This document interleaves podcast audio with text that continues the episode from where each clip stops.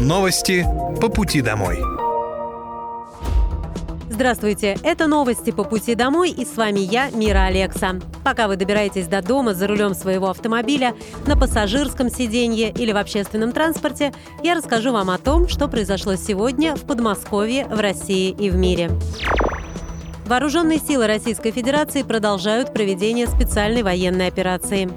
На Купинском направлении за сутки уничтожено до 80 украинских военнослужащих, три боевые бронированные машины и гаубица Д-20. На Краснолиманском направлении уничтожено до 95 украинских военнослужащих, две боевые бронированные машины, а также гаубицы Д-20 и Д-30. На Донецком направлении в ходе активных действий подразделений южной группировки войск, ударов авиации и огня артиллерии потери противника за сутки составили до 160 украинских военнослужащих, три боевые бронированные машины, четыре автомобиля и гаубица Д-20. На южнодонецком и запорожском направлениях уничтожено более 30 украинских военнослужащих, два пикапа, а также гаубица Д-30. На Херсонском направлении в результате огневого поражения противника за сутки уничтожено свыше 40 украинских военнослужащих, три автомобиля, две самоходные гаубицы «Акация», а также артиллерийская система М777 производства США. Истребительной авиации ВКС России в Донецкой Народной Республике в воздушном бою сбит самолет Су-25 воздушных сил Украины. Средствами противовоздушной обороны за сутки уничтожен 31 украинский беспилотный летательный аппарат. Кроме того, перехвачено три реактивных снаряда системы залпового огня «Хаймарс». С трехдневным визитом в России находится председатель КНР Си Цзиньпинь. Китайский лидер прибыл в Москву накануне с государственным визитом по приглашению президента России Владимира Путина. 20 марта главы государств провели неформальную встречу за закрытыми дверями. Сегодня проходят официальные переговоры сторон. Перед их началом глава Китая встретился с премьер-министром России Михаилом Мишустиным. Глава Кабинета министров подчеркнул, что отношения России и Китая сегодня находятся на самом высоком уровне за всю многовековую историю. Несмотря на санкции и нестабильную ситуацию на глобальных рынках, торгово-экономическое сотрудничество России и Китая успешно развивается. Москва и Пекин разрабатывают новые проекты, которые в разы увеличат перевозки по транссибирскому и трансазиатскому маршрутам. В текущем 2023 году стороны намерены довести товарооборот до 200 миллиардов долларов. Россия заинтересована и далее укреплять партнерство и стратегическое взаимодействие с Китаем. В свою очередь, председатель КНР отметил, что нынешний визит в Россию стал его первой зарубежной поездкой после переизбрания на посту главы государства. И это соответствует исторической логике. Наши страны являются крупнейшими державами и стратегическими партнерами. Михаил Мишустин выразил уверенность, что официальные переговоры глав государств в Кремле завершатся важными решениями по развитию сотрудничества на среднесрочную перспективу до 2030 года. Стройготовность новой школы, которая возводится в поселке Тучково Русского округа, составляет 90%. Учебное здание рассчитано на 400 школьников. Как сообщил губернатор Московской области Андрей Воробьев, в 2017 году он встречался с жителями поселка, и они рассказали, что школа находится в аварийном состоянии. Поэтому старое здание решили снести и построить на его месте новое. А чтобы не страдал учебный процесс, для обучения школьников приспособили бывший детский сад. По словам губернатора, строительство этой школы стартовало в 2020 году.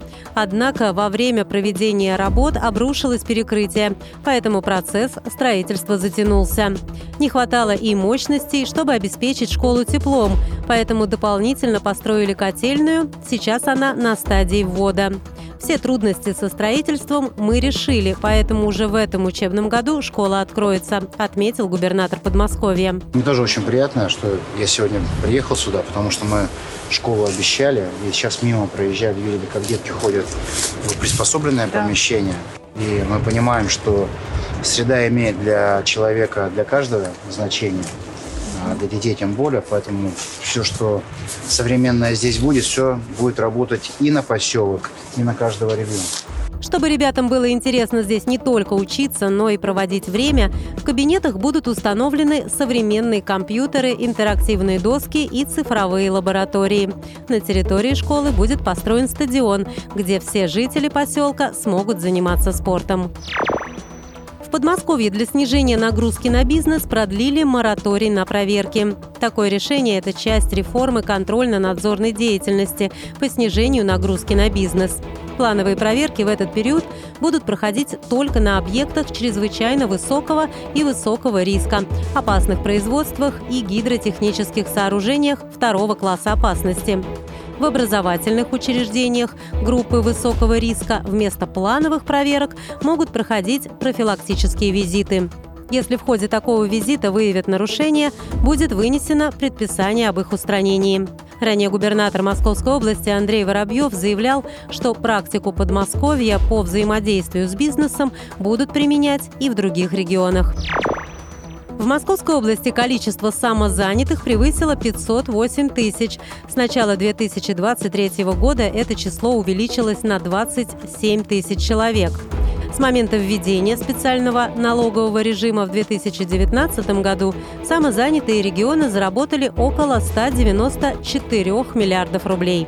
Подмосковье самозанятые могут воспользоваться региональными мерами поддержки, в том числе программой льготного кредитования в подмосковном фонде микрофинансирования и субсидиями при выходе на маркетплейсы.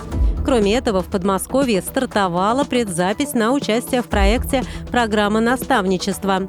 Акселератор проводит Центр «Мой бизнес», созданный в рамках национального проекта «Малое и среднее предпринимательство». Ранее губернатор региона Андрей Воробьев рассказал, что в Подмосковье через месяц появится сервис по аренде помещений для бизнеса за рубль. Система 112 Московской области запустила чат-бот в Телеграм и ВКонтакте. Чат-бот создан для тех, кому необходима помощь, но при этом по каким-то причинам человек не может позвонить или ему неудобно разговаривать. При этом все способы связи, которые есть на сегодняшний день, продолжат свою работу и далее будут развиваться. Практика показала, что среди пользователей находится немало тех, кто относится к электронным помощникам с некоторым недоверием и предпочитает общаться непосредственно с оператором. Разработчики учли этот момент – Функционал нового вида коммуникации в системе 112 позволяет сотруднику службы видеть диалог с заявителем сразу же после первого сообщения. Диспетчер может в любой момент подключиться к чату и сам классифицировать вызов, чтобы проконсультировать обратившегося. Общение в чате проходит по системе «Вопрос-ответ». Специально разработанные вопросы позволяют за минимальное время получить максимум информации и оперативно направить к заявителю определенные службы. Со стороны обратившегося достаточно указать имя, фамилию, номер телефона, тип происшествия, существует ли угроза для чьей-то жизни и место происходящего, если оно известно. Согласно этой информации, бот отделяет реальные сообщения от рекламы и спама. Это были новости по пути домой, и с вами была я, Мира Алекса. Желаю вам хорошей дороги и до встречи. Новости по пути домой.